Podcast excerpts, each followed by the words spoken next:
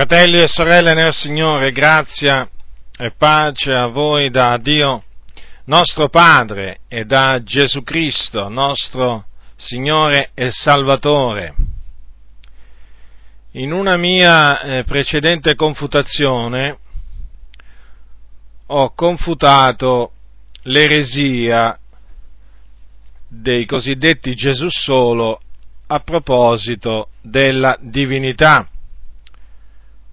come ricorderete voi che mi avete ascoltato in quella, eh, in quella confutazione, in quell'occasione confutai la loro dottrina secondo cui la divinità è composta solo da una persona, vale a dire Gesù Cristo,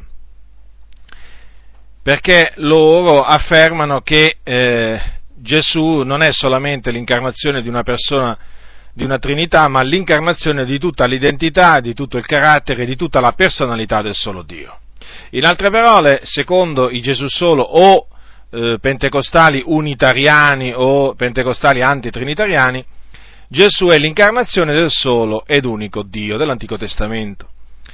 Per loro dunque eh, dire che eh, la divinità è formata da tre persone, vale a dire da Padre, da Fiolo e dallo Spirito Santo, significa oltraggiare Dio perché eh, secondo loro Dio è uno solo ed indivisibile. E eh, allora qualcuno potrebbe dire, ma allora che cosa sono il Padre, il Fiolo e lo Spirito Santo per costoro? Bene, per costoro il Padre, il Fiolo e lo Spirito Santo sono solo dei titoli differenti o uffici differenti dell'unico vero Dio, il cui nome è Gesù. Ho detto in altre parole, per loro il Padre, il e lo Spirito Santo sono solo tre manifestazioni e non tre persone.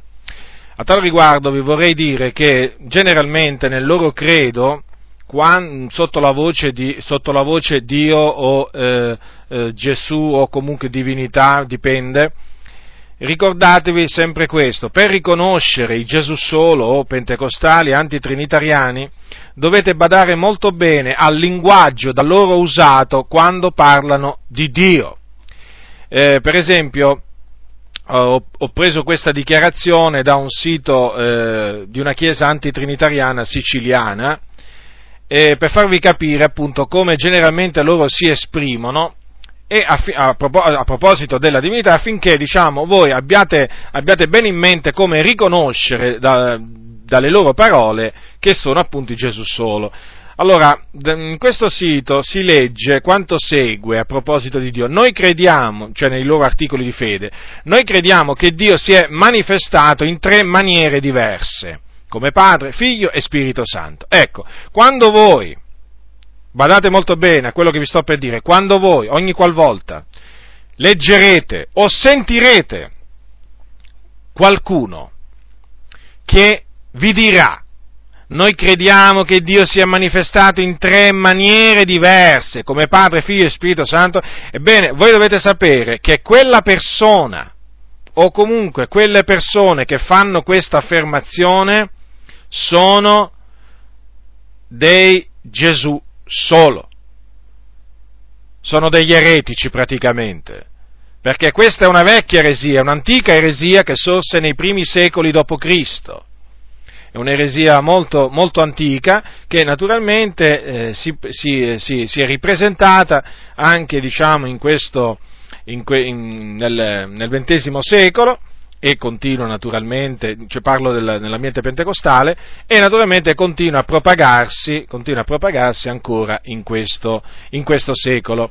Quindi, ve lo ripeto, quando loro, mh, mm, voi li sentite parlare di manifestazioni anziché di persone, allora voi dovete veramente stare molto attenti, perché siete in presenza dei Gesù solo, da cui vi dovete guardare come da serpenti velenosi, come ripeto, come dico dico spesso, se voi incontrate un cobra eh, un, o un serpente a sonaglia, non penso, non penso, che facciate di tutto per avvicinarvi e eh, diciamo per, per toccarlo, voi lo evitate.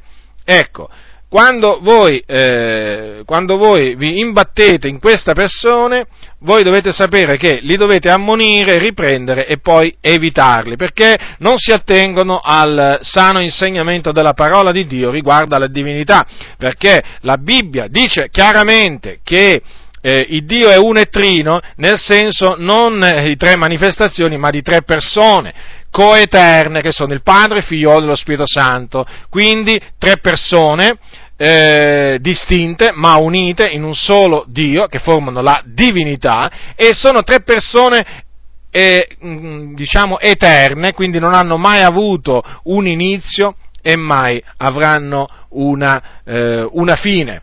Eh, quindi Gesù non può essere sia il Padre che il Figliolo e lo Spirito Santo, Gesù è solo il Figliuolo. Eh, ho già confutato ampiamente questa loro eresia, vi ricordo, vi ricordo che se Gesù fosse eh, quello che dicono loro, eh, il comportamento di Gesù, durante, il comportamento del figliolo di Dio durante i giorni della sua carne sarebbe stato un comportamento eh, contraddittorio e folle, perché Gesù pregava il Padre, Gesù pregò il Padre, Gesù rese lode al Padre, io ti rendo lode, oh Padre, Signore del cielo e della terra, ma a chi rendeva lode? A chi rendeva lode Gesù se Gesù era anche il Padre? E quella voce che venne dalla magnifica gloria, quando disse sul Monte Santo, eh, quando Gesù fu trasfigurato, questo è il mio diletto figliolo nel quale mi sono compiaciuto, ascoltatelo, di chi era quella voce che venne dalla magnifica gloria e che sentirono Pietro, Giacomo e Giovanni. Non era forse la voce di Dio Padre, cioè di una persona distinta da Gesù il figliolo? Certo che lo era, infatti era la voce di Dio Padre. Non avrebbe senso tutto questo se Gesù era anche, nei giorni della sua carne, era anche il Padre. Il Padre era in cielo. E Gesù il figliolo era sulla terra. Il padre mandò il figliolo e poi il figliolo, una volta compiuta la, sua, la, la missione che il padre gli aveva affidato, tornò presso il padre. Eh, e poi eh, ricordatevi, ricordatevi, anche eh, le, parole, le, parole, di Gesù eh, il, la notte in cui fu tradito, quando disse eh, molto chiaramente a proposito della venuta dello Spirito Santo, disse queste parole, capitolo 14 di Giovanni, versetto 16, e queste parole ve le cito affi- eh, diciamo, affinché abbiate ben chiaro che il concetto della, prima ho detto che appunto Gesù non poteva essere, non poteva essere il Padre, Gesù non era il Padre, e il Padre veramente non era Gesù. Adesso eh, con questo passaggio vi voglio dimostrare che il concetto della Trinità è un concetto, è un concetto biblico, citerò solo questo passaggio perché poi devo confutare um, l'altra loro eresia, quella sulla salvezza. Ora, eh, questo, queste parole di Gesù eh, esprimono molto bene il concetto della Trinità, cioè di un Dio uno e trino. Allora, capitolo 14 di Giovanni, versetto 16. E io pregherò il Padre ed egli vi darà un altro consolatore, perché stia con voi in perpetuo lo Spirito della verità, che il mondo non può ricevere perché non lo vede e non lo conosce. Ora, in queste parole noi vediamo il figliolo che prega il Padre. E quindi il padre, in risposta alla preghiera del figliolo, cosa fa? Manda un altro consolatore. Notate bene queste parole, un altro consolatore Gesù disse. Quindi lo Spirito Santo è un consolatore diverso da Gesù. Anche Gesù è il consolatore, certamente la consolazione di Israele. Dio mandò Gesù per consolare il suo popolo. Ma una volta che Gesù fu assunto in cielo alla destra della maestà, egli mandò da parte del Padre un altro consolatore, quindi un'altra persona, non la stessa persona. Non è che ritornò la stessa persona sotto forma diversa, come dicono questi mendaci dei Gesù solo. No, fu mandato un altro consolatore, lo spirito della verità. E lo spirito della verità quindi non è Gesù. Allora abbiamo visto prima che Gesù non, non, è il Padre, il Padre non è Gesù e lo Spirito Santo non è Gesù e Gesù non è lo Spirito Santo. Quindi il concetto della Trinità, quantunque la parola Trinità non è nella Bibbia, il concetto della Trinità è nella Bibbia e va ritenuto saldamente. Eh, abbandonare il concetto della Trinità, ricordatevi, equivale ad abbracciare eresie di tutti i generi. Ebbene, dopo questa piccola premessa, diciamo, per ricordarvi eh, appunto che cosa di falso insegnano i Gesù solo sulla divinità, adesso passerò alla confutazione della loro, dell'altra loro eresia sulla salvezza. Naturalmente la, la negazione della Trinità non poteva che avere effetti disastrosi su tutta naturalmente la teologia, su tutta la loro teologia. E naturalmente investi, gli effetti negativi hanno investito proprio in pieno anche la dottrina della salvezza. E quindi la dottrina della salvezza di Gesù solo è stata eh, sconvolta da questa concezione sbagliata che loro hanno della divinità e adesso lo vedremo. Ora, che cosa insegnano i Gesù solo sulla salvezza? Ora, loro dicono naturalmente che l'uomo ha bisogno di essere salvato e che solo Gesù salva.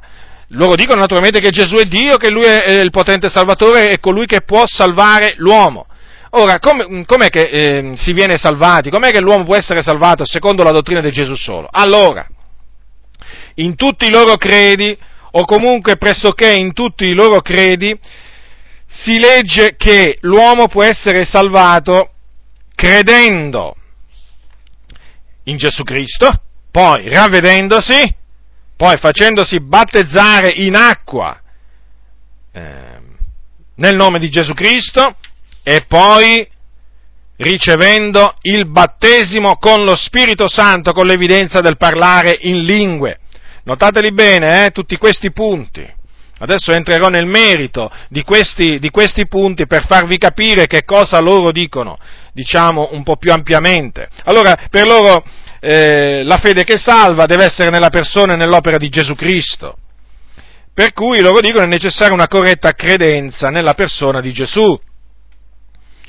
Ehm, non, è, non è sufficiente credere che Gesù era un profeta, un santo uomo, un vero insegnante della via di Dio. Bisogna credere che Gesù è il Cristo, il figlio di Dio, Bisogna credere, loro dicono, nella sua piena divinità e nella sua piena umanità e che egli è morto per i nostri peccati, risuscitato dai morti il terzo giorno e invocare il nome di Gesù.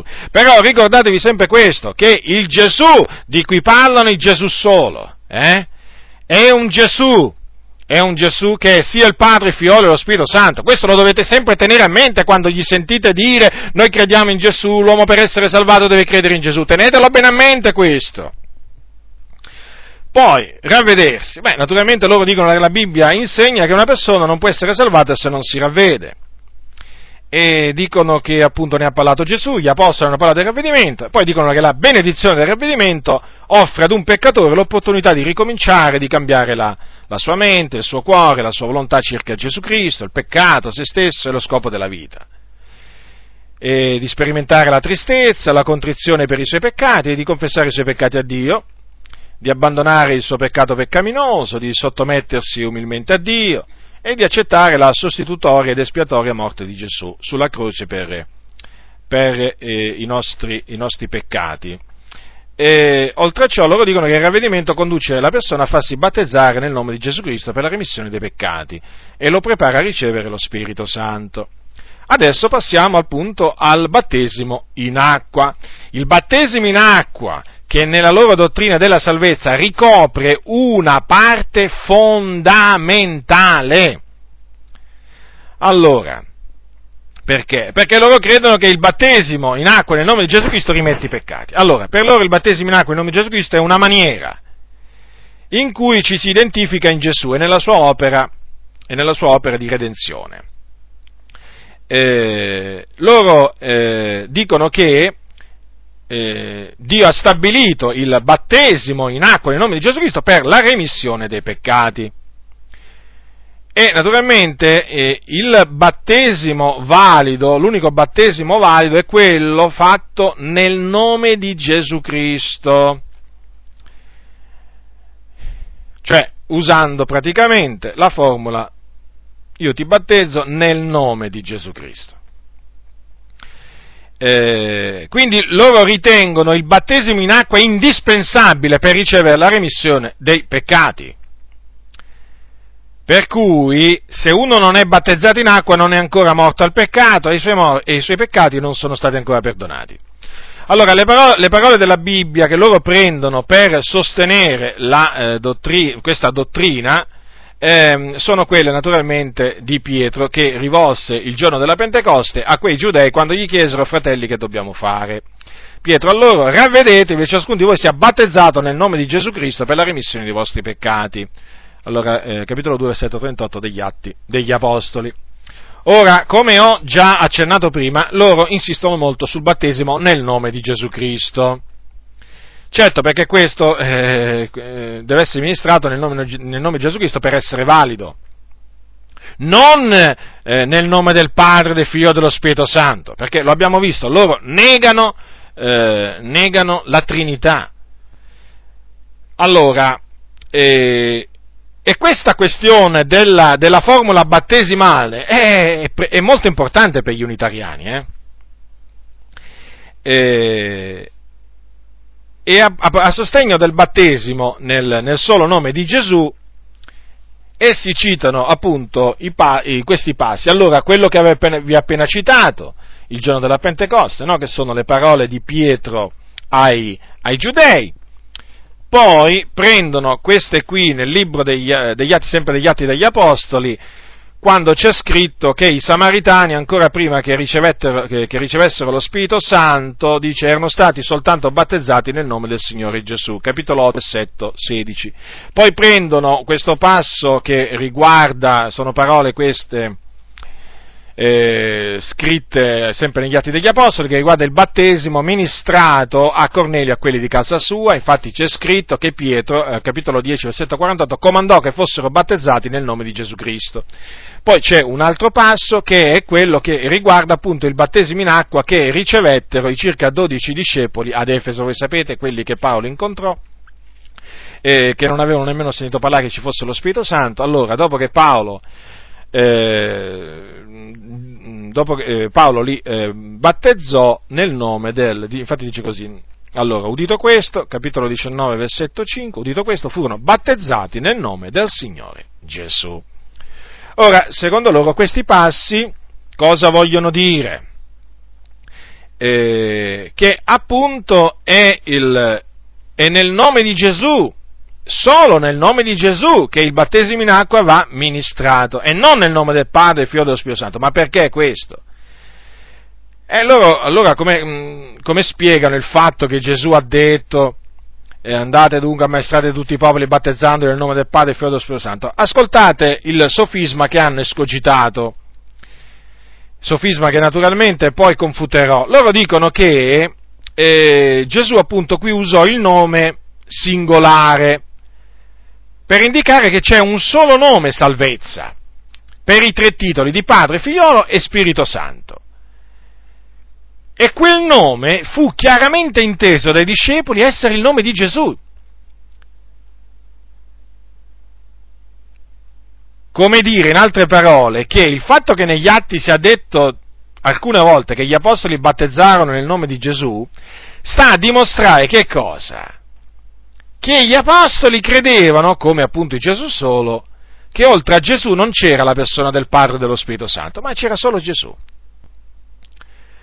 Per loro dunque, loro si sono persuasi, o meglio, sono stati sedotti dal nemico a pensare che il Padre, il Figliolo e lo Spirito Santo, anche per gli apostoli erano semplicemente dei titoli o delle manifestazioni del solo vero Dio, cioè Gesù.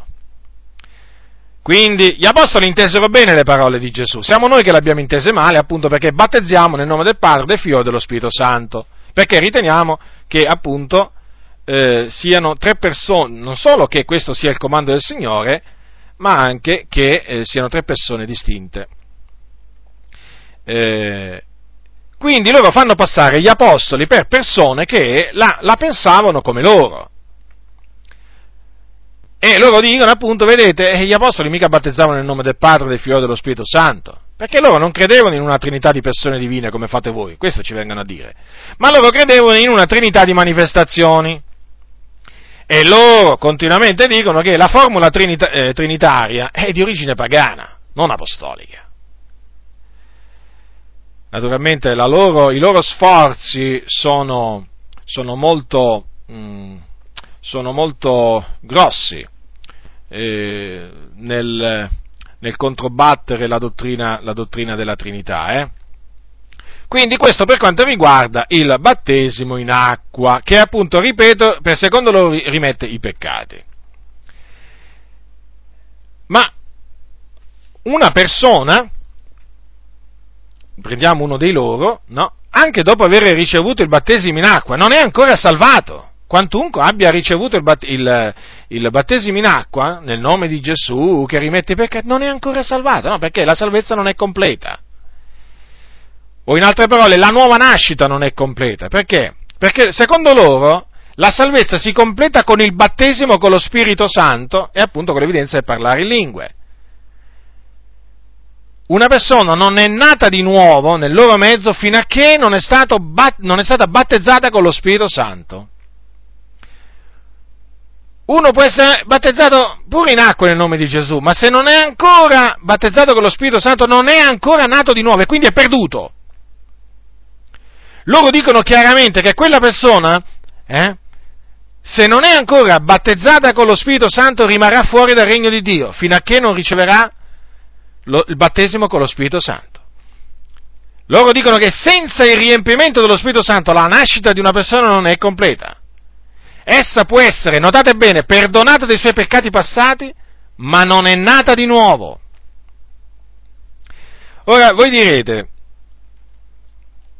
come mai loro attribuiscono questo potere di far, rinascere, di far nascere di nuovo al battesimo con lo Spirito Santo è molto semplice, perché siccome che nella Bibbia eh, essere battezzati con lo Spirito Santo e ricevere lo Spirito Santo sono espressioni sinonime che indicano la, indicano la stessa esperienza, e siccome, badate molto bene, per loro lo Spirito Santo è Gesù Cristo e Gesù Cristo è lo Spirito Santo, è evidente che per loro ricevere lo Spirito Santo significa ricevere Gesù Cristo. Se uno non ha ricevuto lo Spirito Santo e quindi se uno non è stato battezzato con lo Spirito Santo, non ha ricevuto Gesù Cristo e quindi non gli appartiene. E naturalmente per indicare tutto ciò, per confermare tutto ciò, loro prendono quel passo che dice eh, ai Romani se uno non ha lo Spirito di Cristo, egli non è di lui. Eh, quindi per loro, ehm, eh, per loro eh, credere, ehm, cioè per loro ricevere, lo ribadisco questo, ricevere lo Spirito Santo equivale a ricevere Cristo, perché per loro lo Spirito Santo è Gesù Cristo risuscitato. Lo ripeto questo perché dovete ben capire dove queste persone inciampano affinché voi non cadiate nello stesso errore e vi guardiate da queste persone. Lo ripeto, i Gesù solo credono che lo Spirito Santo è Gesù Cristo risuscitato. Per cui è inevitabile, è inevitabile la loro conclusione. Eh, se uno non ha ricevuto lo Spirito Santo, inteso però come battesimo con lo Spirito Santo, non ha ricevuto Cristo e quindi non è un figliuolo di Dio. Quindi, per i pentecostali unitariani o Gesù solo, il battesimo con lo Spirito Santo è parte integrante del ricevere Cristo. Ora, questa è la via della salvezza, così come viene insegnata, o dottrina della salvezza, così come viene insegnata da Gesù solo. Adesso passerò alla confutazione. Ora, voi come avete ben capito, qui ci troviamo davanti a una via della salvezza sovvertita, sovvertita proprio. Ci troviamo davanti a un'eresia, a un insegnamento apertamente contrario alla parola di Dio. Allora, loro affermano che l'Apostolo Pietro credeva e predicava che la, la remissione dei peccati si ottiene mediante il battesimo, ma è così? Abbiamo visto che Pietro disse quelle parole il giorno della Pentecoste. Non è affatto così quelle parole non hanno il significato che gli danno Gesù solo, perché l'Apostolo Pietro credeva che la remissione dei peccati si ottiene soltanto credendo in Gesù Cristo. Naturalmente, eh, ogni qualvolta vi parlerò di credere in Gesù Cristo, eh, naturalmente, eh, secondo il, il, l'insegnamento della parola di Dio, è superfluo che vi dica, che vi dica credere nel figliuolo di Dio perché credere in Gesù Cristo significa credere nel nome del figliolo di Dio. Il Padre e lo Spirito Santo sono delle persone distinte dal figliolo di Dio. È evidente dunque. Ora, L'Apostolo, l'Apostolo Pietro credeva che mediante il ravvedimento e la fede in Gesù Cristo si otteneva, si ottiene la remissione dei peccati. Disse per esempio a dei giudei un giorno, ravvedetevi dunque e convertitevi, onde i vostri peccati siano cancellati. Quindi, per l'Apostolo Pietro era, era, era necessario il ravvedimento, la conversione a Cristo, che implicava naturalmente la fede in Gesù Cristo per, per ottenere la cancellazione dei peccati. E poi Ascoltate quello che l'Apostolo Pietro disse a casa di Cornelio. Prendete il capitolo 10, versetto 43. Di lui attestano tutti i profeti che chiunque crede in lui riceve la remissione dei peccati mediante il suo nome. Non mediante il battesimo nel nome di Gesù o il battesimo in acqua o il battesimo nel nome del Padre, Figlio dello Spirito Santo, no, no, ma semplicemente mediante il suo nome, cioè mediante la fede nel suo nome. Infatti dice chiunque crede in lui riceve la remissione dei peccati. Ora, e badate che questo, cioè questo concetto fondamentale che riguarda la salvezza, cioè che la remissione dei peccati si ottiene soltanto mediante la fede in Gesù Cristo, l'Apostolo Pietro l'ha confermata a Gerusalemme quando si radunarono gli apostoli e gli anziani per discutere quella questione che era sorta. Voi sapete, no? Erano appunto, c'erano alcuni che avevano sovvertito gli animi dei discepoli dicendo se non siete circoncisi secondo il rito di Mosè non potete essere salvati. Allora nacque una grande discussione e, e allora, eh, naturalmente, Paolo e Barnaba e, e, altri, e, altri, fratelli salirono a Gerusalemme eh, dagli apostoli e agli anziani per appunto discutere questa questione. E durante quella, durante quella riunione eh, l'apostolo, l'apostolo Pietro disse queste parole. Allora, capitolo 15 degli Atti degli Apostoli.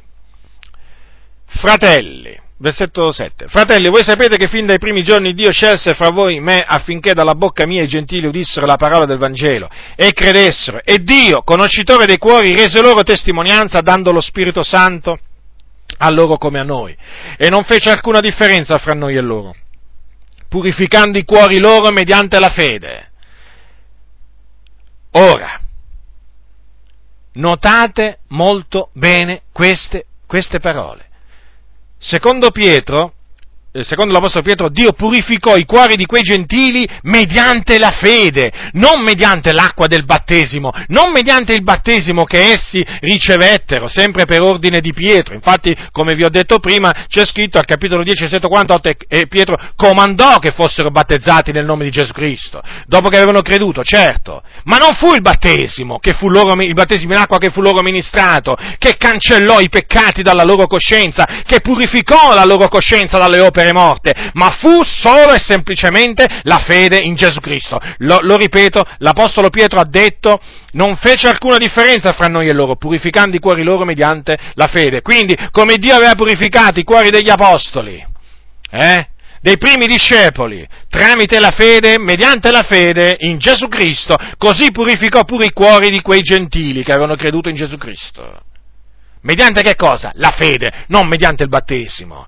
Quindi, la dottrina, la dottrina di Gesù solo cade, cade,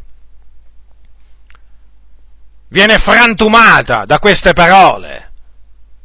Si evince chiaramente da queste parole dell'Apostolo Pietro che lui non credeva che il battesimo in acqua rimette i peccati. Allora quelle parole lì volle dire ravvedete e ciascuno di voi sia battezzato, per la, eh, sia, sia battezzato nel nome, allora leggiamo le parole esattamente come sono scritte, allora citiamole, ravvedete ciascuno di voi sia battezzato nel nome di Gesù Cristo per la remissione dei vostri peccati, cioè per confermare la remissione dei vostri peccati, perché la remissione dei peccati, essendo che si ottiene mediante la fede in Gesù Cristo, precede il battesimo in acqua io credo, poi vengo battezzato. E se io credo e mediante la fede si riceve la remissione dei peccati, io ho i miei peccati rimessi nel momento in cui credo che Gesù Cristo è il figlio di Dio.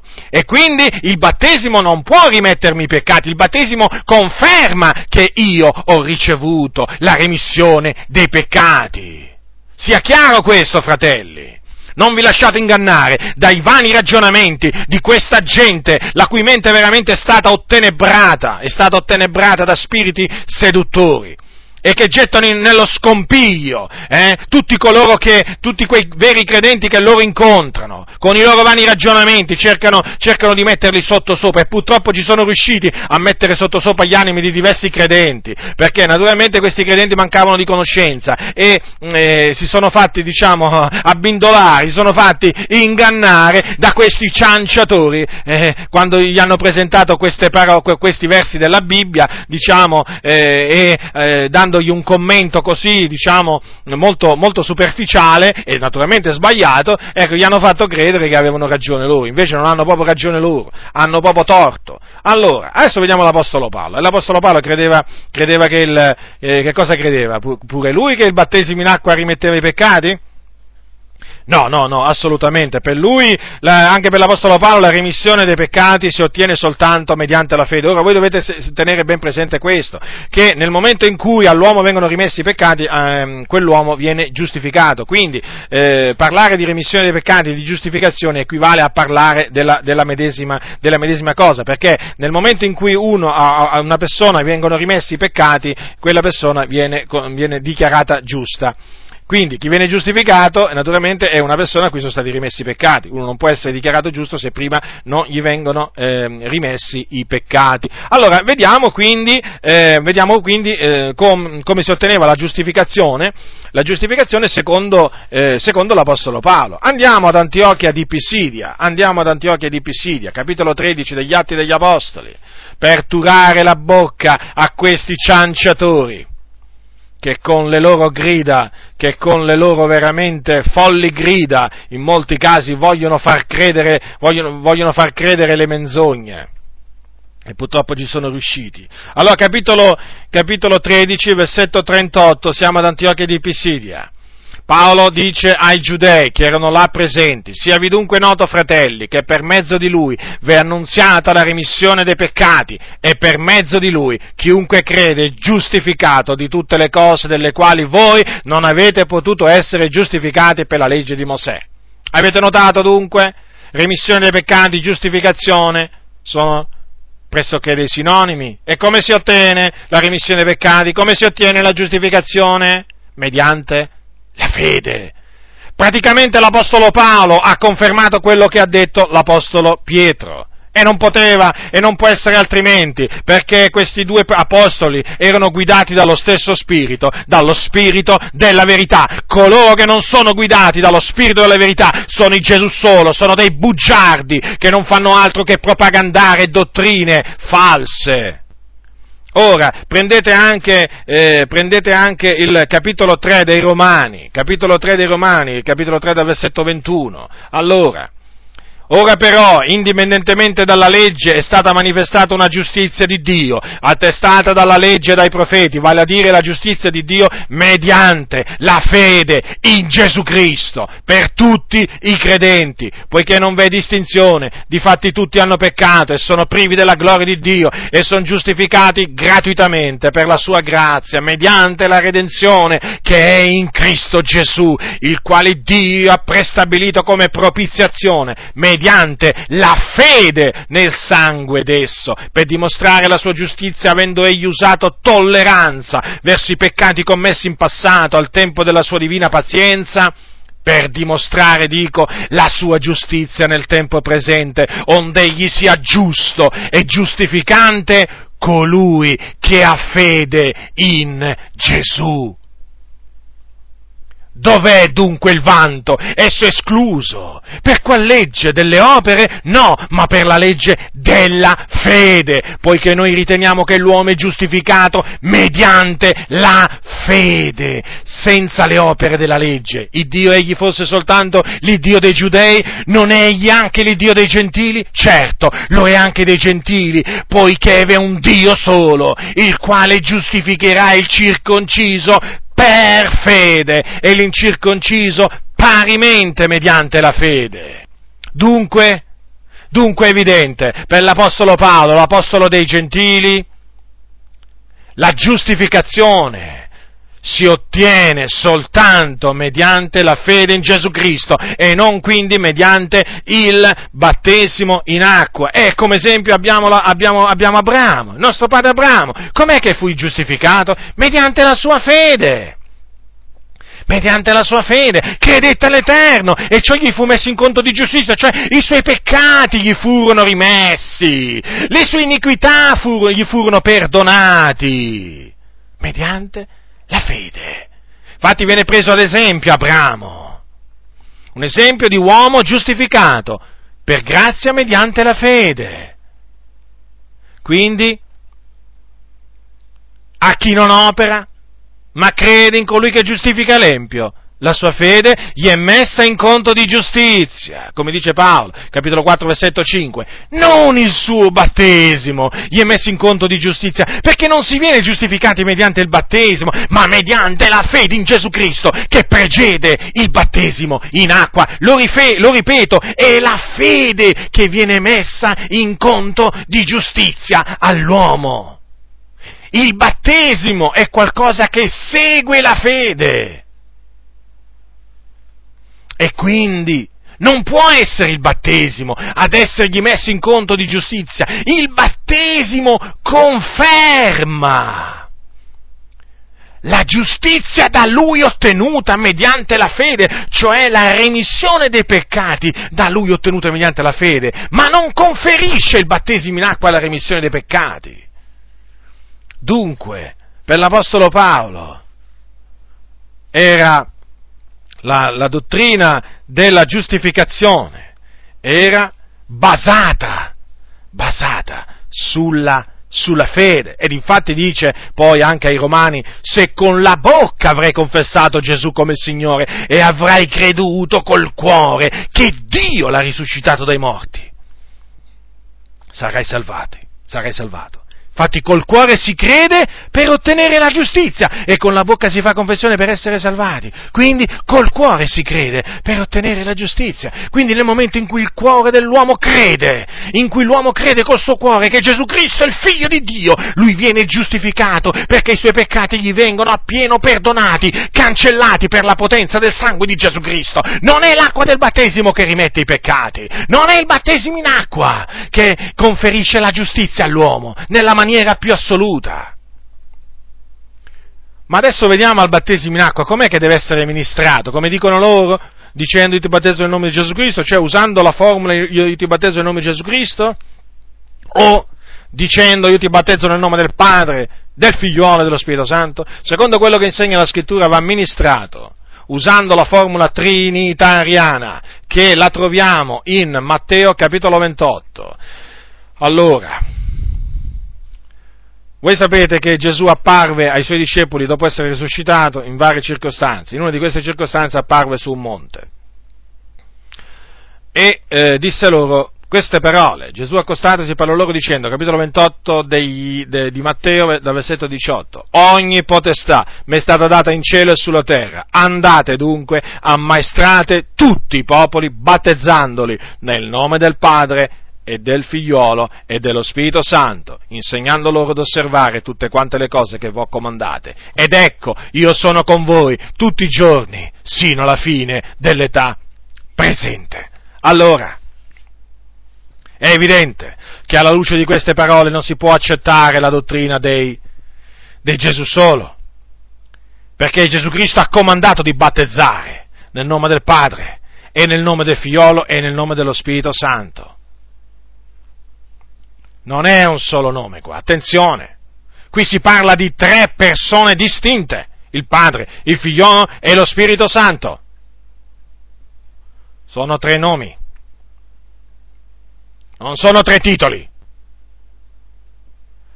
Perciò il battesimo nel nome delle tre persone della divinità non può essere considerato nullo.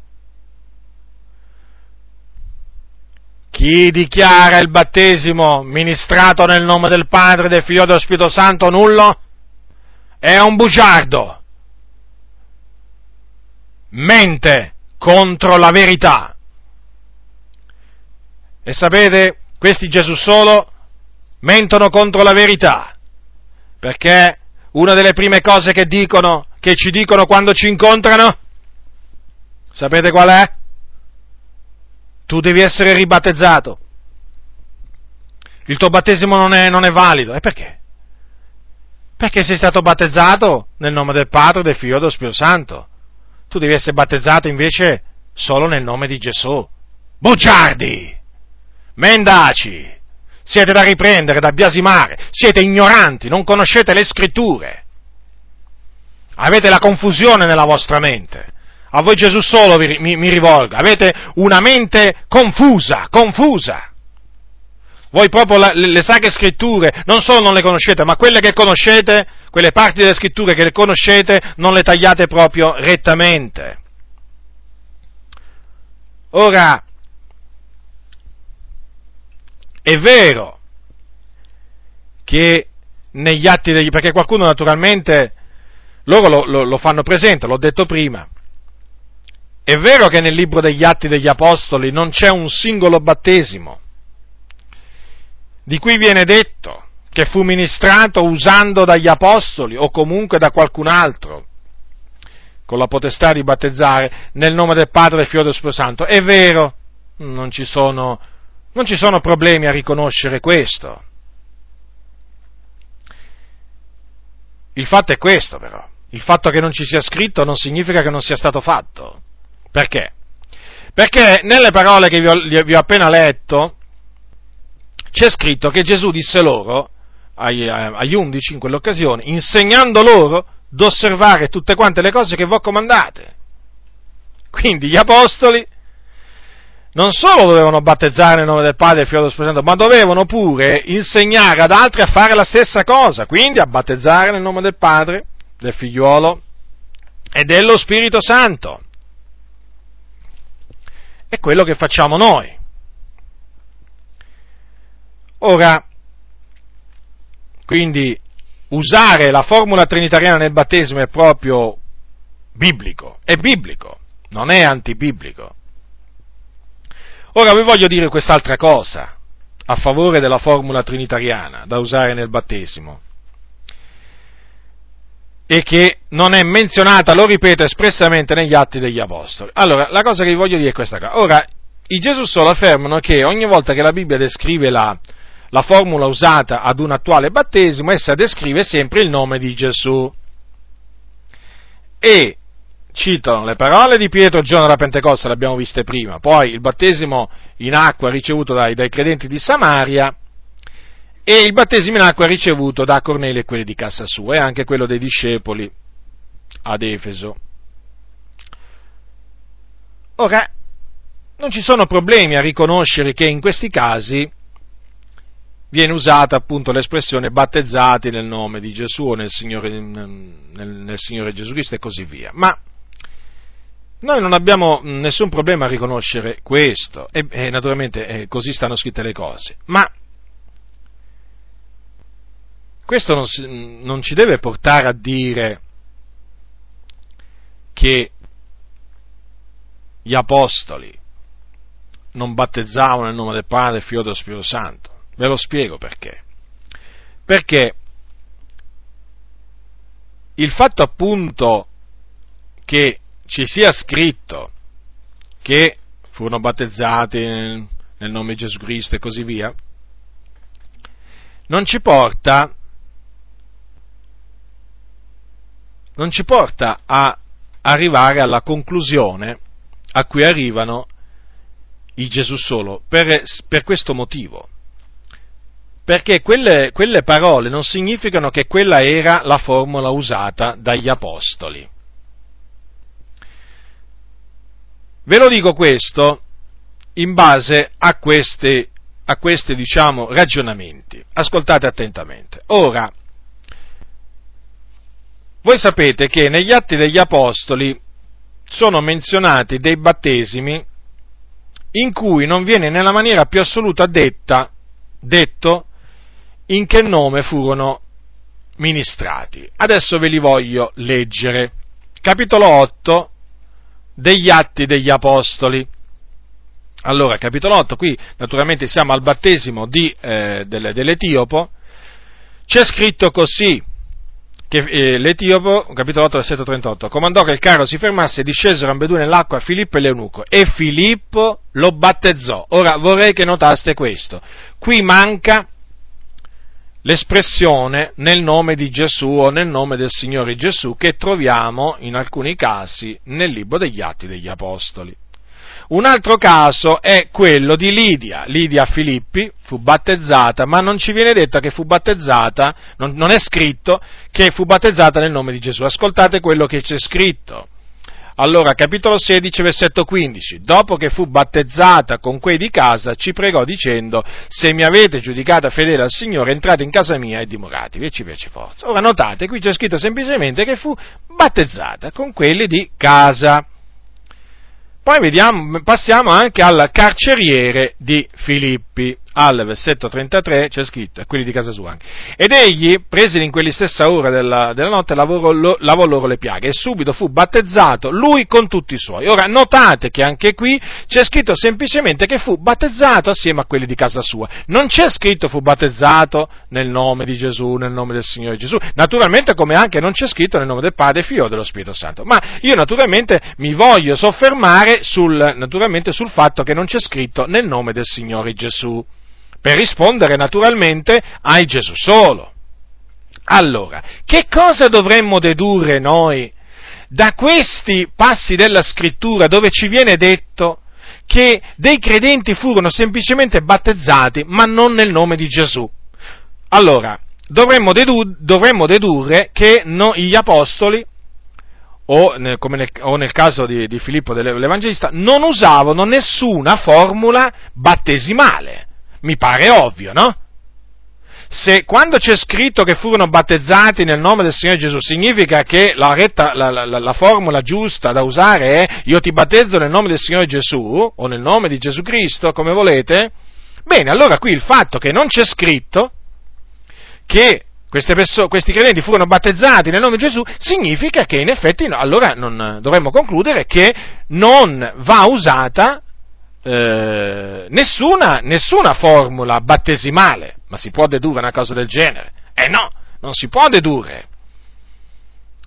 Ora, allora, che dovremmo dire poi di alcuni credenti di cui negli atti degli Apostoli non, non, viene detto neppure che sono stati battezzati? Forse alcuni questo non lo sanno. E allora vi vorrei, vi vorrei fare notare che a proposito dei credenti di Tessalonica, e di quelle di Berea, come anche di quei pochi credenti che eh, credettero eh, diciamo, alla predicazione di Paolo ad Atene, ebbene voi dovete sapere che non c'è scritto, non c'è scritto che furono battezzati. Qui non è che non c'è scritto che non furono battezzati nel nome del Signore, qui non c'è, non c'è scritto proprio che furono battezzati. Allora, stesso discorso di prima, che cosa si dovrebbe dedurre? Qual è la conclusione a cui si dovrebbe, ehm, si dovrebbe ehm, arrivare? Beh, che gli apostoli eh, non, sempre predi- non, non, sempre battezzavano coloro che credevano, o comunque che il battesimo non era obbligatorio per coloro che credevano, perché nel libro degli atti degli apostoli viene, viene, omesso il battesimo in acqua nel, in alcune circostanze dove si parla di persone che hanno creduto. Come la mettiamo allora? Dovremmo arrivare alla conclusione allora che eh, alcuni credenti non venivano battezzati in acqua perché il battesimo era facoltativo, ma no, non possiamo nemmeno arrivare a questa conclusione. Quindi dobbiamo, dobbiamo tenere ben presente che cosa allora?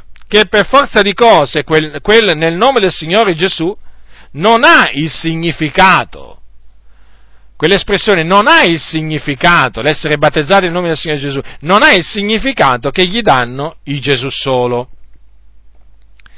Perché nel nome di Gesù, o nel nome di Gesù Cristo, è un'espressione che indica non la formula usata nel battesimo in acqua, ma il fatto che il battesimo veniva amministrato con l'autorità di Gesù Cristo o per conto suo.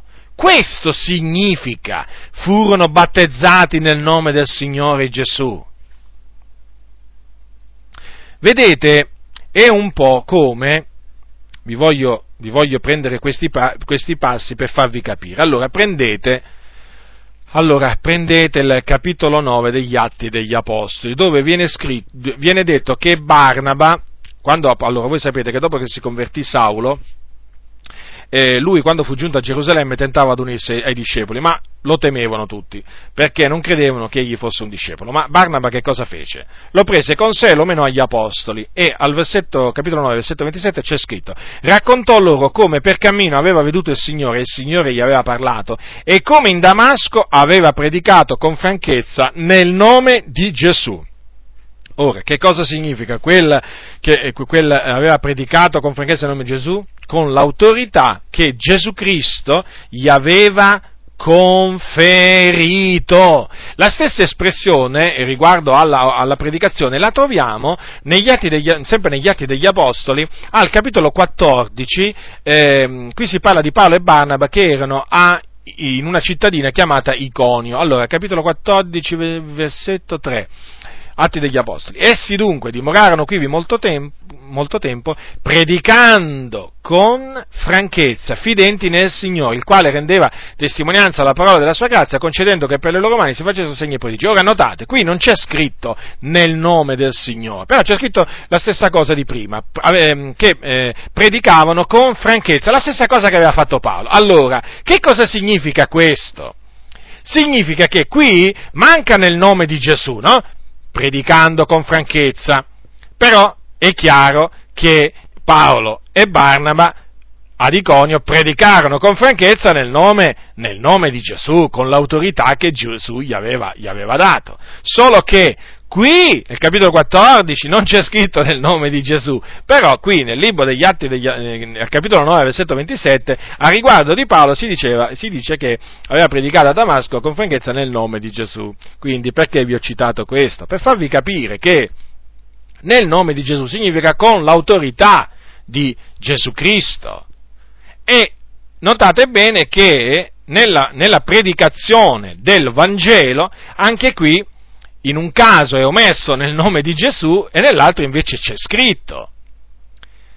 E hanno, diciamo, noi dobbiamo naturalmente eh, pensare che gli apostoli predicavano sempre nel nome del Signore Gesù, cioè con l'autorità che Gesù gli aveva dato. Ho voluto, diciamo, farvi, farvi notare questo, appunto, eh, per spiegarvi in, eh, che cosa significa nel nome di Gesù eh, in, in, relazione all'essere eh, battezzati nel nome del Signore Gesù, appunto che viene eh, menzionato nel libro degli, degli Atti eh, degli Apostoli.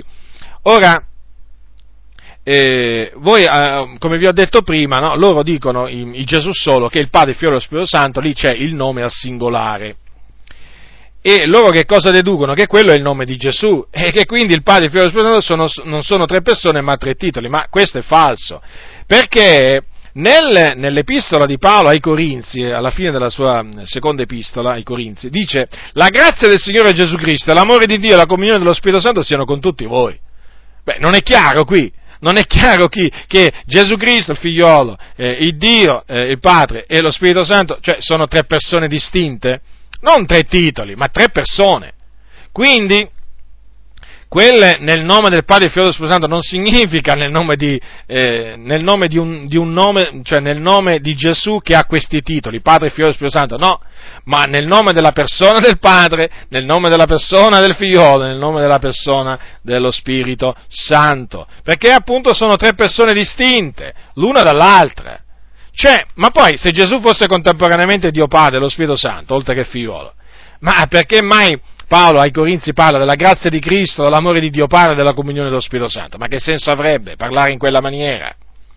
E poi, e poi un'altra cosa, ma se eh, il Padre, il Figliolo e lo Spirito Santo fossero stati solo dei titoli di Gesù, eh, non ci sarebbe stato bisogno che Gesù eh, desse loro quest'ordine. Perché? Perché Gesù si sarebbe limitato a dire ai suoi di battezzare le persone nel suo nome.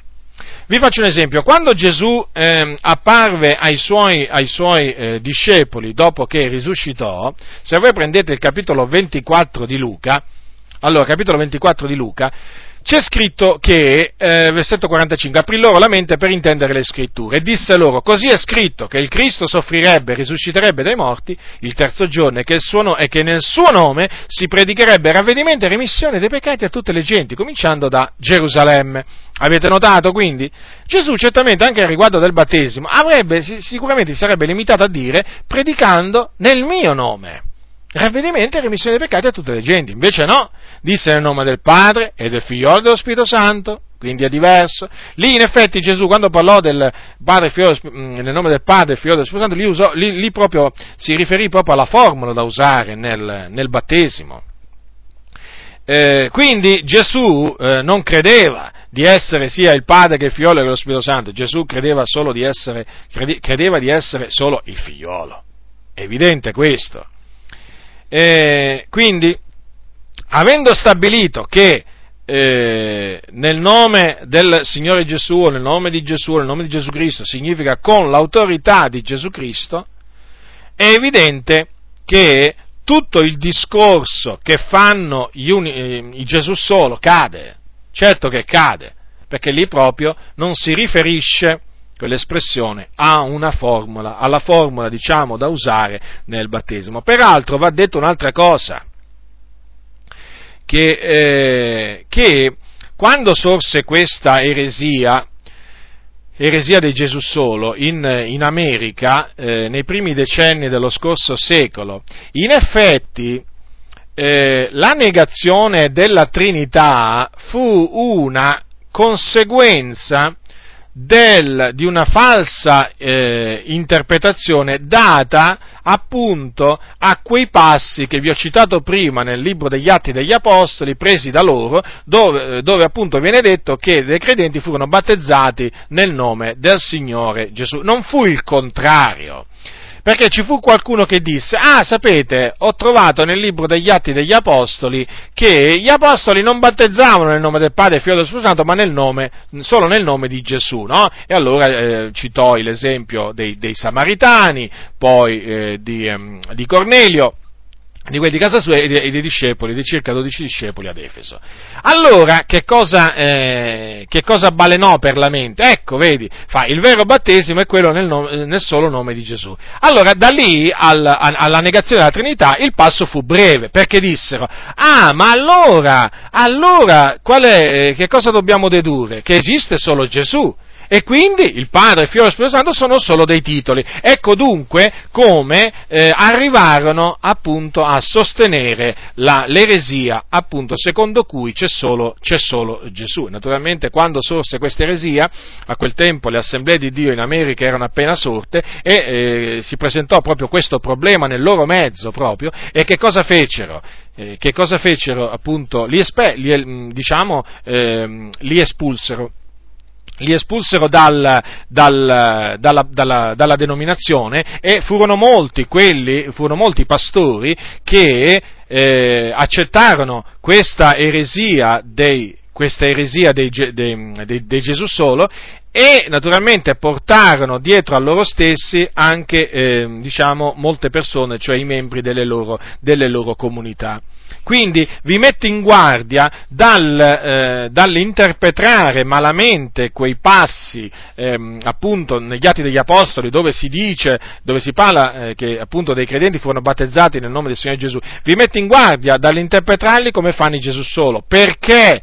Eh, perché quella, quella falsa interpretazione porta, porta prima o poi a negare la dottrina della Trinità. State molto attenti, state molto attenti, fratelli, perché ricordatevi, gli errori degli altri eh, servono affinché noi non cadiamo negli stessi, negli stessi errori. E poi vedete, ormai eh, tra i Gesù solo, ormai il battesimo nel nome di Gesù è una sorta di formula magica, cioè praticamente loro oramai eh, è quello che predicano, è il battesimo nel nome di Gesù, perché per loro è quello che rimette, che rimette i peccati, però non fa nascere di nuovo, vedete anche lì la, contra, la, la, eh, la contraddizione. Oramai per loro la formula, la formula da usare nel, nel battesimo è, è, diventata, è diventata eh, più importante del battesimo, del battesimo stesso. Eh certo, eh, perché? Perché l'unico battesimo che salva, secondo loro, appunto, è quello nel, ministrato nel nome, nel nome, di Gesù. Eh, la fede nel nome di Gesù Cristo in effetti passa, passa in secondo piano nei loro, nei loro, discorsi. Sì, ne parlano, però mettono molta enfasi nel battesimo nel nome di Gesù. Quindi state molto attenti. Ora, abbiamo visto prima che, eh, secondo Gesù solo, si nasce di nuovo eh, quando si viene battezzati con lo Spirito Santo o si riceve lo Spirito Santo. Allora, ma allora, domanda, ma si può affermare che coloro che non parlano in altre lingue perché non sono ancora stati battezzati con lo Spirito Santo, quantunque dicono che hanno creduto nell'Evangelo, sono ancora perduti? Perché eh, non essendo ancora nati di nuovo non hanno affatto lo Spirito Santo e quindi non sono di Cristo? Mettiamo la domanda in questi altri termini, cioè si può affermare che si nasce di nuovo quando si riceve il battesimo con lo Spirito Santo? Per cui anche se uno, se uno ha creduto nel Vangelo, se non è battezzato con lo, Spirito Santo, lo Spirito Santo non è ancora nato da Dio? Ora, la risposta a queste domande è no, non si può fare. Perché se noi affermassimo tutto ciò andremo contro la Sacra Scrittura. La Bibbia, che è la parola di Dio, insegna che tutti coloro che hanno ricevuto Cristo cioè che hanno creduto nel suo nome, perché questo significa ricevere Cristo, sono figlioli di Dio, perché sono nati da Dio.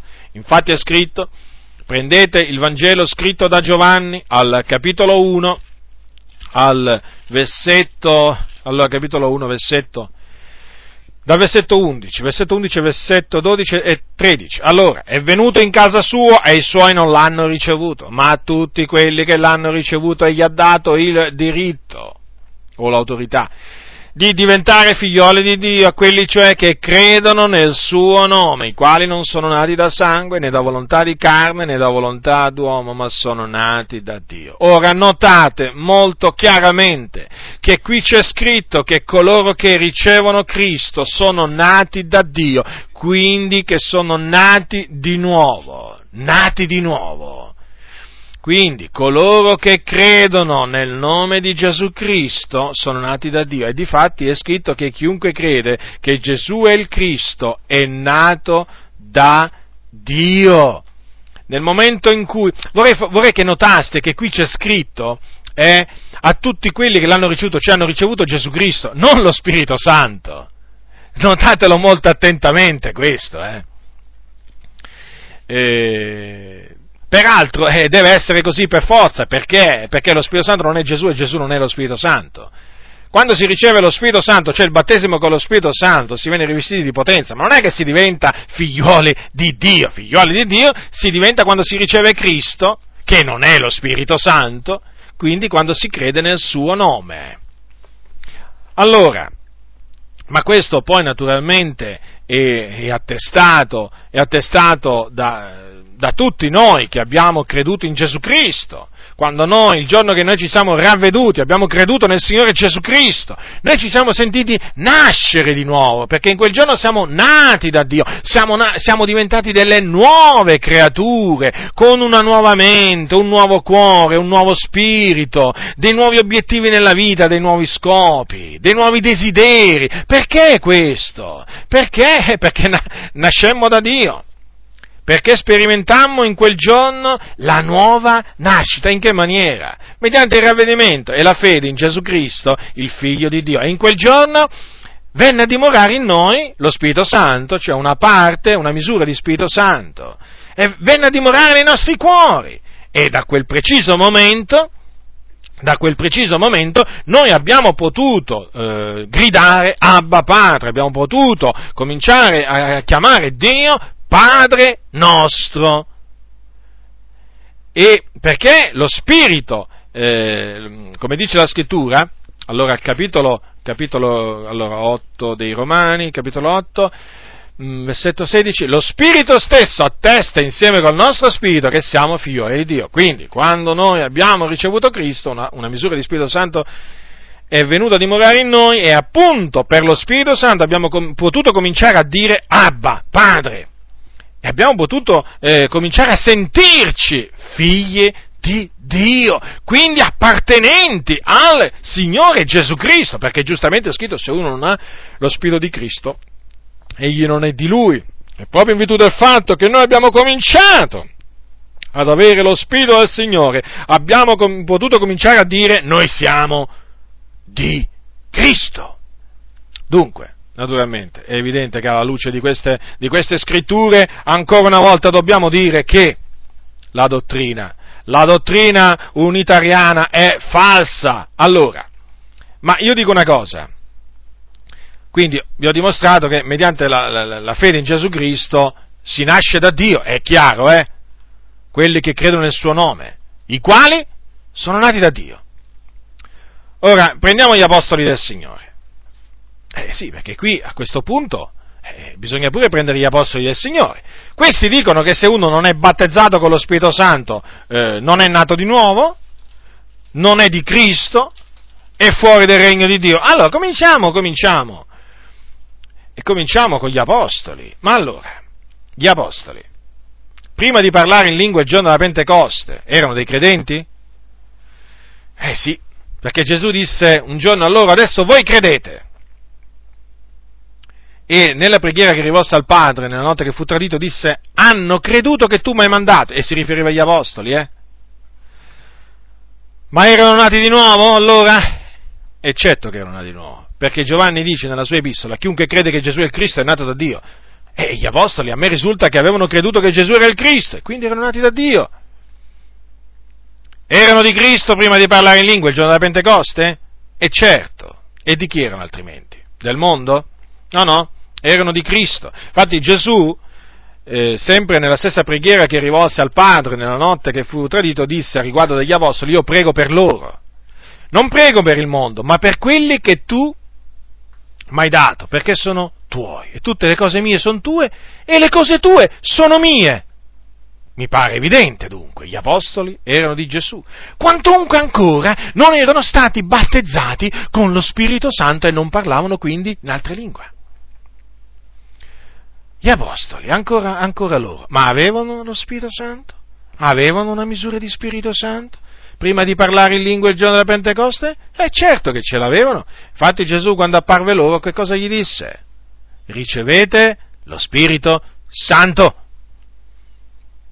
Naturalmente questa ricezione da distinguersi da quella che eh, naturalmente sperimentarono il giorno della Pentecoste. Perché quando Gesù disse loro ricevete lo Spirito Santo, questo è scritto in Giovanni al capitolo 20, loro ricevettero una misura di Spirito Santo, ma il giorno della Pentecoste ricevettero la pienezza dello Spirito Santo, cioè furono ripieni di Spirito Santo. Quindi, ancora una volta, alla luce delle Sacre Scritture, la dottrina di Gesù solo proprio cade. E adesso vediamo ai credenti di Samaria. Avevano creduto. E come se avevano creduto? C'è scritto che ebbero creduto a Filippo, furono battezzati.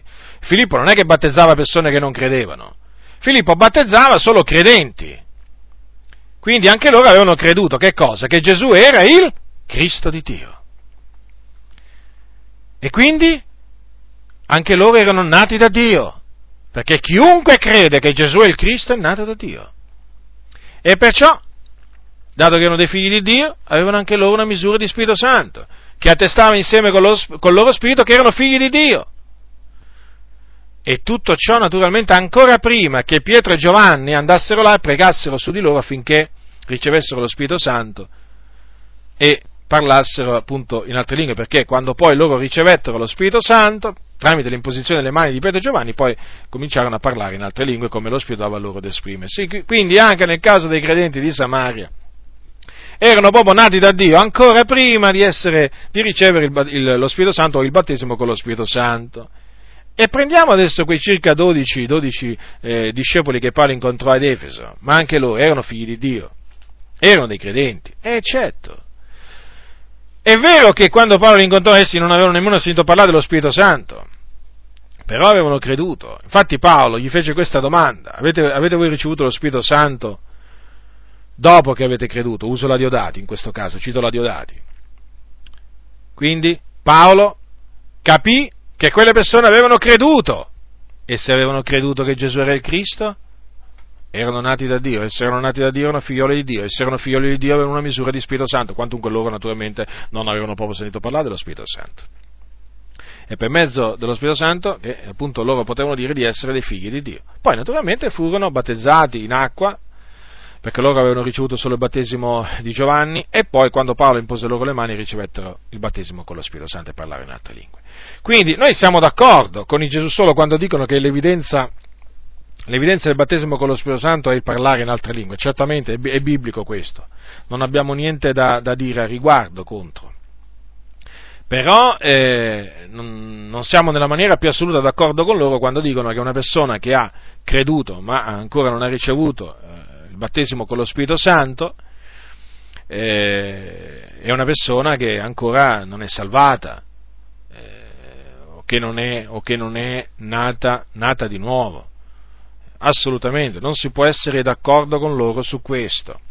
Ma allora che cosa significa nascere d'acqua e di spirito? Perché le parole le ha dette Gesù, eh? capitolo 3, le ha dette Nicodemo, capitolo 3 di Giovanni, capitolo 3 versetto 5, perché naturalmente loro prendono queste parole eh, per sostenere che si nasce, si nasce eh, di nuovo eh, dopo appunto eh, il battesimo in acqua, quando si riceve il battesimo con lo Spirito Santo. Allora Gesù disse a Nicodemo queste parole, capitolo 3 versetto 5, in verità, in verità io ti dico che se uno non è nato d'acqua e di spirito non può entrare nel regno di Dio. Ora qui è menzionato l'acqua e lo spirito. Allora, l'acqua, che cos'è l'acqua?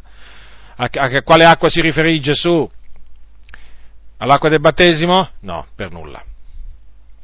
No, no, si riferì alla parola del Signore, alla parola di Dio, perché la parola di Dio è paragonata all'acqua.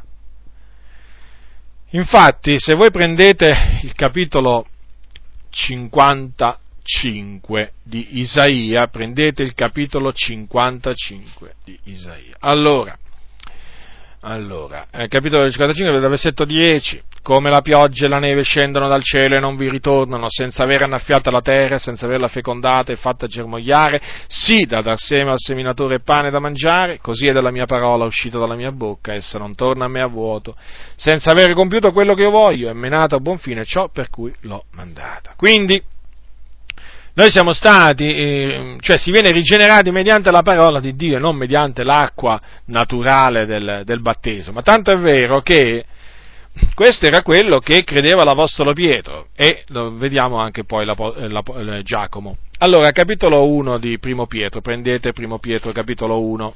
Allora, Primo Pietro, capitolo 1, versetto 23, poiché siete stati rigenerati non da seme corruttibile, ma incorruttibile, incorruttibile me, mm, ma incorruttibile mediante la parola di Dio vivente e permanente. Avete notato quindi? La rigenerazione avviene mediante la parola del Signore. E lo stesso poi dice eh, in, una, in altri termini Giacomo quando dice egli ci ha di sua volontà generati mediante la parola di verità. Nascere dall'acqua significa dunque essere rigenerati dalla parola di Dio. Il nascere dallo Spirito invece significa essere naturalmente vivificati dallo Spirito di Dio, cioè venire trasformati spiritualmente dallo Spirito di Dio. E quando avviene questa trasformazione?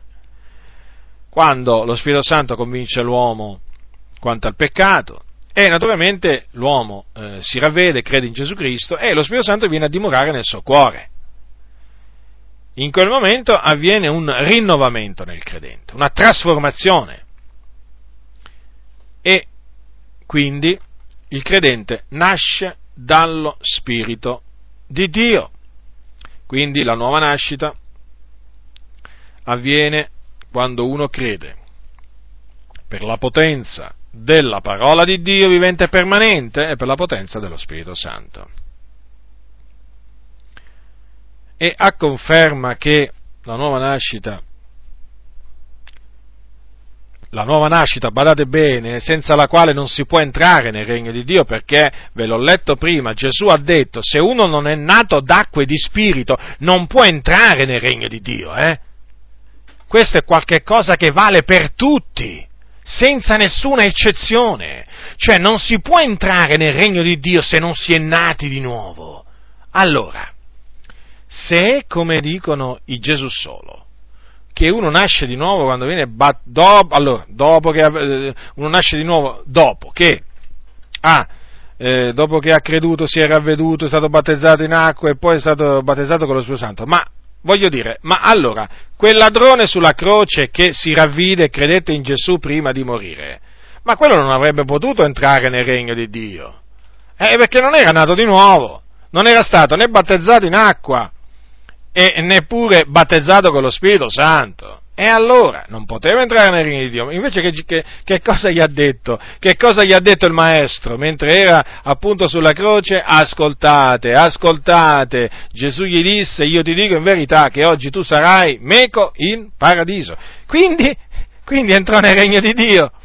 Entrò nel regno di Dio perché? Perché era nato di nuovo, nato d'acqua e di spirito era stato rigenerato dalla parola di Dio e vivificato dallo Spirito del Signore. Quindi, eh, mi pare che basterebbe solo questo per fare capire, questo è l'esempio del ladrone che si convertì, per fare capire proprio che il significato, eh, cioè il, la maniera per nascere di nuovo insegnata da Gesù soli è proprio sbagliata. Eh, chiaramente, eh, allora qualcuno potrebbe dire, beh, ma allora perché molti, molti che hanno creduto nel Vangelo non hanno ancora ricevuto lo Spirito Santo? Cioè non sono stati ancora battezzati con lo Spirito Santo, perché tutti quelli che hanno ricevuto, che hanno, diciamo, creduto nel Vangelo hanno una misura di Spirito Santo, ma eh, ottengono la, la, diciamo, la, la, pienezza dello Spirito Santo quando vengono battezzati con lo Spirito Santo. E quando vengono battezzati con lo Spirito Santo cominciano a parlare in lingue secondo che lo Spirito dà loro ad esprimersi, perché quello, questo è quello che insegna la Sacra, Sacra Scrittura. Beh, le ragioni, le ragioni sono diverse. Ci sono chiese evangeliche che purtroppo, quantunque insegnano rettamente, direttamente il Vangelo, e dicono anche, eh, giustamente, insegnano anche giustamente che si viene salvati ravvedendosi e eh, credendo nel Signore Gesù Cristo.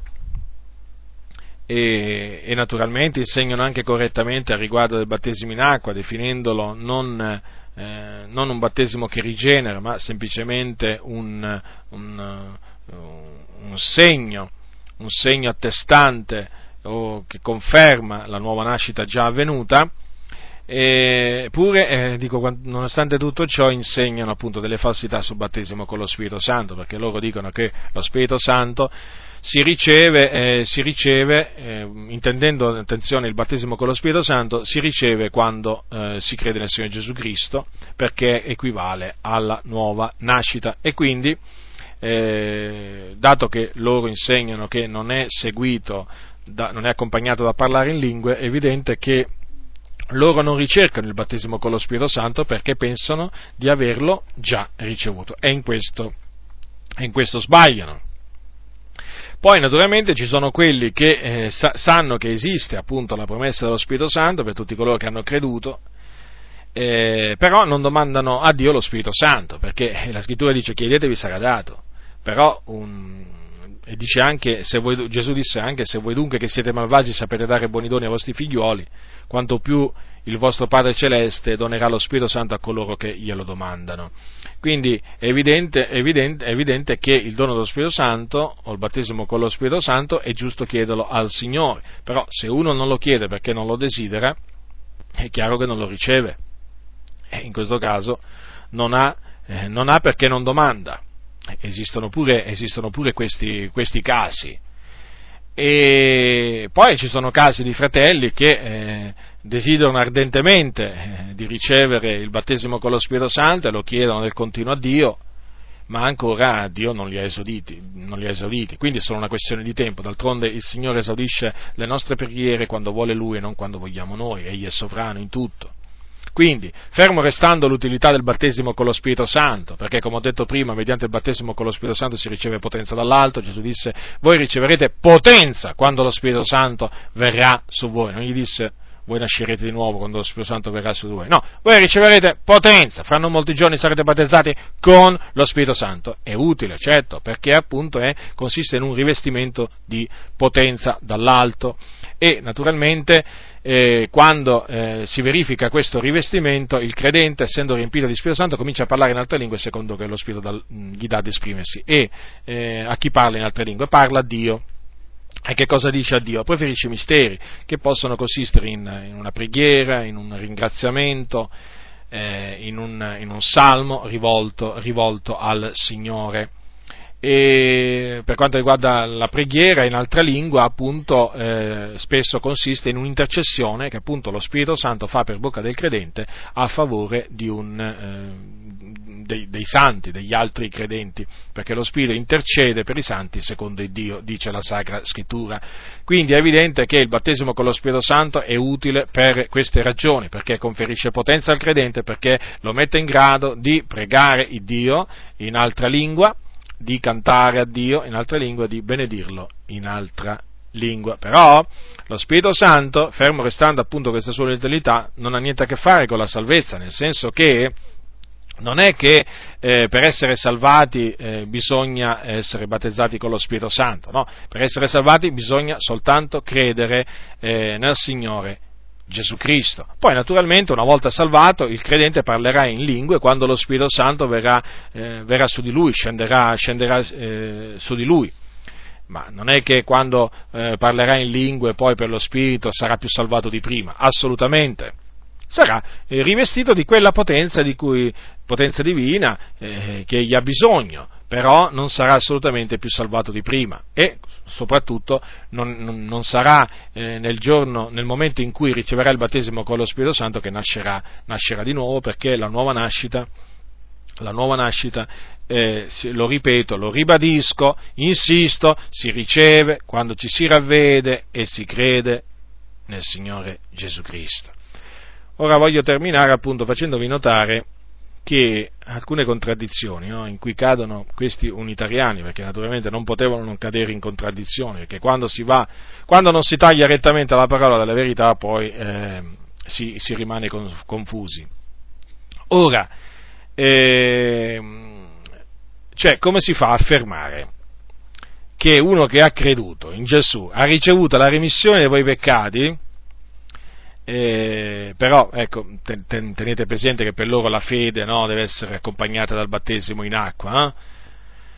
Eh, ma ancora non è salvato. Ma, cioè, ma se la scrittura dice che si viene salvati soltanto mediante la fede, cioè, come si fa a dire che questa persona che ha creduto non è ancora salvata perché non è stata battezzata con lo Spirito Santo? Ma se ha creduto è stata salvata. Quando, quando il carceriere di Filippi eh, disse a, a, Paolo e Sila, che signori, che devo fare per essere salvato? Che cosa gli dissero, eh, i, i, che cosa gli dissero Paolo e Sila? Eh, credi nel Signore Gesù, fatti battezzare in acqua, poi riceverai lo Spirito Santo e sarai salvato. No, gli dissero, credi nel Signore Gesù e sarai salvato tu e la casa tua. Quindi, il carceriere era già salvato prima di essere battezzato in acqua. Dunque, chi ha ricevuto la remissione dei peccati è stato già salvato dai suoi peccati. È già salvato, è sicuro di andare in cielo perché ha la vita eterna. Perché? Perché ha creduto nel Signore Gesù Cristo. E quindi è sbagliato dire che è ancora fuori dal regno di Dio perché non, è, non parla in lingua non non, perché non ha ancora eh, ricevuto il battesimo con lo Spirito Santo. Vedete, questa dottrina falsa sulla salvezza insegnata da Gesù soli produce un, un, un'angoscia in, in, in, tante persone, ma io, io le capisco. Ma voi immaginate, ma voi mettetevi per un momento, fratelli nel Signore, al posto di alcuni che hanno creduto in Gesù Cristo, vabbè, certamente anche se naturalmente nel loro mezzo viene, vengono dette quelle falsità, no? Ma partiamo dal presupposto che loro credono in Gesù, che è morto per i nostri peccati e risuscitato il terzo giorno. Eh. Adesso lasciamo per un momento perdere, eh, perdere il fatto che loro dicono che, che, Gesù è sia il Padre che il Figlio che lo Spirito Santo. Allora, loro, credono, loro hanno creduto in Gesù. Gli viene detto, sì, hai creduto. E dopo, naturalmente, fatti battezzare. Ecco, dopo, dopo ancora gli dicono, però non sei ancora salvato.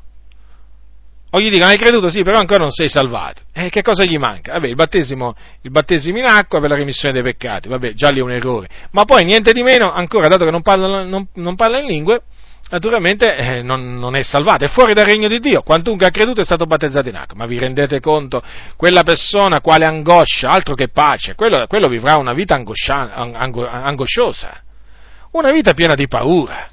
Dovesse morire all'improvviso, va all'inferno va all'inferno perché? Perché ancora non parla in lingue, non è stato battezzato con lo Spirito Santo. Questi veramente sono dei sovvertitori, sovvertitori della parola del Signore. Non sopporto, non sopporto queste falsità.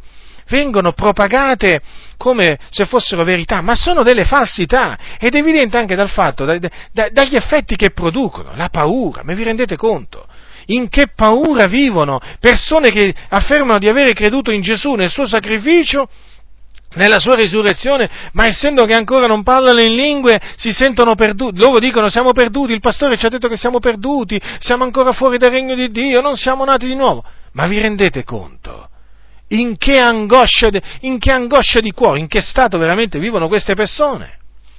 Quindi, a tutti coloro che a cui arriverà questo messaggio, che ancora sono tra i Gesù solo.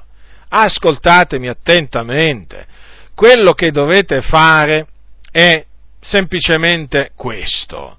Dovete ritirarvi da queste chiese antitrinitariane o pentecostali unitariane. Uscitevene, uscitevene immediatamente. Cercate una chiesa evangelica pentecostale trinitariana cercatela, unitevi a quell'assemblea. Vi esorto a unirvi a quell'assemblea perché fare, farete la cosa giusta. Perché rimanere in quell'ambiente dove siete tuttora è dannoso per voi e per tutti coloro a cui poi parlerete. Perché non solo voi avete creduto delle menzogne, ma indurrete altri a loro volta a credere a delle menzogne. Quindi riconoscete la verità che Gesù Cristo è il figliuolo di Dio, distinto però dalla persona del Padre e dalla persona dello Spirito Santo, riconoscete che Dio è uno e trino, cioè la divinità è una trinità di persone, riconoscetelo, perché questo è quello che dice la parola di Dio, e poi riconoscete che la salvezza si ottiene soltanto credendo in Gesù Cristo, quindi senza il battesimo in acqua e senza il battesimo con lo Spirito Santo, e uscitevene immediatamente, cercate un'assemblea di riscattati eh, pentecostali che credono nella Trinità, che credono nella salvezza per grazia soltanto mediante la fede, che ministrano il battesimo in acqua nel nome del Padre, del Figliolo e dello Spirito Santo e credono che il battesimo con lo Spirito Santo non faccia nascere di nuovo, non fa nascere di nuovo, ma semplicemente conferisce potenza al credente. Unitevi a questa assemblea e rimanete e rimanete con essa. Vedrete che vi sentirete liberati, liberi. Guardate, ve lo posso assicurare perché Gesù disse conoscerete la verità e la verità vi farà liberi. Voi avete conosciuto una parte della verità, una buona parte della verità vi è stata nascosta perché siete stati ingannati ma vi posso assicurare che quando conoscerete la verità sarete resi liberi e allora vi ricorderete, vi ricorderete di queste mie semplici parole. Uscitevene, uscitevene. Poi vedete, ci sono quelli che ci sono quegli unitariani che quando devono spiegare come mai ci sono tanti che non sono stati battezzati correttamente, tra virgolette, cioè secondo loro non nel solo nome di Gesù Cristo, eppure parlano per lo Spirito in altre lingue, sapete, sapete che cosa dicono? Sapete come, come, spiegano questo fatto? Ma loro dicono, eh, quest'oro fanno parte di quella categoria di persone accettevoli in qualche misura a Dio, nelle quali viene a dimorare Dio, ma non hanno ancora i loro peccati perdonati. Ma vi rendete conto? Ma vi rendete conto di che cosa arrivano a dire? Cioè che, che eh, il Dio viene a dimorare in persone che ancora non sono perdonati dei loro peccati. Ma che Bibbia leggono queste persone? Evidentemente leggono sì la Bibbia, però a modo loro a modo loro, con la mente ottenebrata, perché non si può affermare una cosa, una cosa, una cosa del genere. Lo Spirito Santo, eh, Dio, viene eh, a dimorare nel cuore di coloro che hanno creduto nel, nel Signore Gesù Cristo e quindi che sono, state, sono stati perdonati.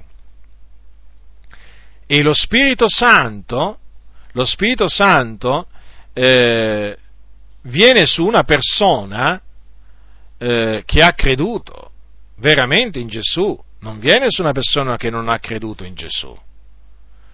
Cioè, posso, vengono battezzati con lo Spirito Santo solo coloro che credono nel Signore Gesù Cristo.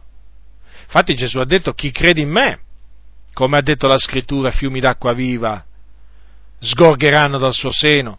E dice Giovanni, ordisse questo dello Spirito che dovevano ricevere quelli che crederebbero in Lui. Lo Spirito Santo lo ricevono solo quelli che credono in Lui e se hanno creduto in Lui sono perdonati. E se sono perdonati sono salvati. Quindi non può essere che uno parla in lingue per lo Spirito e non è perdonato. Quindi gli unitariani proprio, il Gesù solo proprio, sono proprio nell'errore. Nell'errore. Dunque, per, per concludere, fratelli nel Signore, la Bibbia è chiara riguardo della salvezza. Tutti hanno peccato e sono privi della gloria di Dio e sono giustificati gratuitamente per la sua grazia, quindi, mediante la redenzione che è in Cristo Gesù, soltanto mediante la fede in Gesù Cristo. Infatti, come ho detto prima, gli apostoli dissero a, quel, a quell'uomo, credi nel Signore Gesù e sarai salvato. E l'apostolo conferma che la salvezza si ottiene credendo quando dice appunto che se con la bocca avrai confessato Gesù come Signore e avrai creduto col cuore che Dio l'ha risuscitato dai morti, sarai salvato. Infatti col cuore si crede per ottenere la giustizia e con la bocca si fa confessione per essere salvati. Questa è la parola della fede che predicavano gli apostoli e che vi ho predicato ancora in questa sera, perché da un lato sì, vi ho fatto conoscere la falsa dottrina sulla salvezza insegnata da Gesù solo, ma dall'altro vi ho predicato la corretta dottrina che riguarda la salvezza, che è quella che insegna la Bibbia, appunto che la salvezza dai peccati e quindi la nuova nascita si ottiene mediante la fede in Gesù Cristo. Il battesimo è importante? Certo, il battesimo però segue la fede. E quindi se segue la fede, segue la, l'esperienza della salvezza e l'esperienza della nuova nascita. Il battesimo non produce la salvezza. Il battesimo, il battesimo in acqua conferma la salvezza già ricevuta. Il battesimo in acqua, eh, diciamo, conferma la nuova nascita già sperimentata. Ricordatevi che il battesimo è la richiesta di una buona coscienza fatta a Dio. E naturalmente eh, e poi c'è il battesimo con lo Spirito Santo, che è l'altro battesimo. Questo battesimo però è ministrato da Gesù Cristo, perché Giovanni disse egli vi battezzerà con lo Spirito Santo. E battesimo, il battesimo con lo Spirito Santo segue, segue la fede in Cristo, sempre segue la fede in Cristo ma non coopera alla salvezza dal peccato, perché la persona che riceve il battesimo con lo Spirito Santo è già stata salvata dai suoi peccati. Il battesimo con lo Spirito Santo, come vi ho detto poco fa, è utile appunto perché consiste in un rivestimento di potenza dall'alto e mette in grado, nel momento in cui lo si riceve, di parlare in altre lingue. A Dio. Quindi, tenendo ben presente queste cose, state molto in guardia dai Gesù solo. Se vi capita, se vi capita di incontrarli, voi sapete già dove sbagliano. Quindi ammoniteli, ammoniteli e turategli la bocca, perché questo si deve fare a tutti coloro che insegnano cose contrarie all'insegnamento sano trasmessoci dagli apostoli. Non vi lasciate sedurre dai vani ragionamenti dei Gesù solo. E soprattutto state molto attenti perché si camuffano, sì, si camuffano da evangelici. Talvolta non si scoprono subito perché sono furbi. Pace fratello, perché salutano anche con la pace. Pace fratello, pace sorella, gloria a Dio, gloria a Gesù. Eh, vieni a trovarci, abbiamo il culto a totto ora.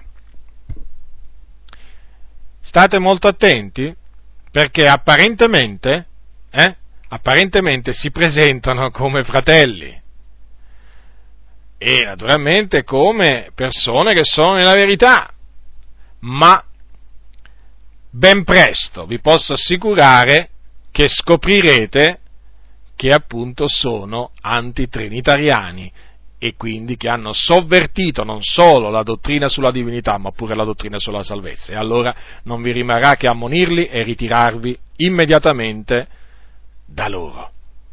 La grazia del Signore nostro Gesù Cristo sia con tutti coloro che lo amano con purità incorrotta. Amen.